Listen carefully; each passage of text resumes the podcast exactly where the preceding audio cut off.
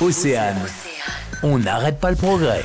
On connaît les algues en paillettes, en bocaux. Il faut désormais compter sur les algues en cubes. Notre objectif pour nous, c'était de, proposer les algues autour d'un moyen de consommation qui était différent. On a réfléchi surtout en amont sur les problématiques et les freins à la consommation, qui sont souvent la peur du goût, la texture, euh, la méconnaissance d'utilisation. Et donc, on les a proposés en dés, un peu comme une pomme de terre sautée. Hein. On vient faire rissoler comme ça euh, dans une poêle avec un peu de matière grasse, créer de la gourmandise et les servir vraiment comme un légume. On veut sortir l'algue du bord d'assiette, de de goût. On veut que ce soit positionné comme un légume.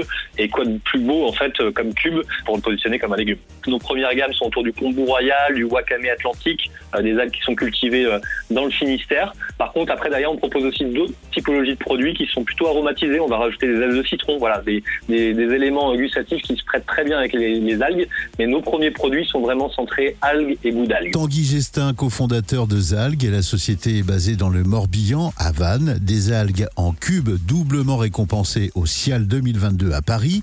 Un produit destiné pour l'instant aux professionnels et bientôt pour les particuliers. les chefs restaurateurs en- dans le Grand Ouest, euh, mais également euh, en Ile-de-France et à l'international. Notre objectif pour nous, c'est de travailler avec des prescripteurs dans un premier temps, des gens qui vont pousser, nos- euh, qui vont participer à ce grand, un grand choix et cette, cette grande démocratisation des algues. Fin 2023, on, proposera un applicatif, une nouvelle façon de consommer les algues euh, avec nos dés dans les, les grandes surfaces et dans les magasins spécialisés. On n'arrête pas le progrès. À retrouver en replay sur oceanfm.com.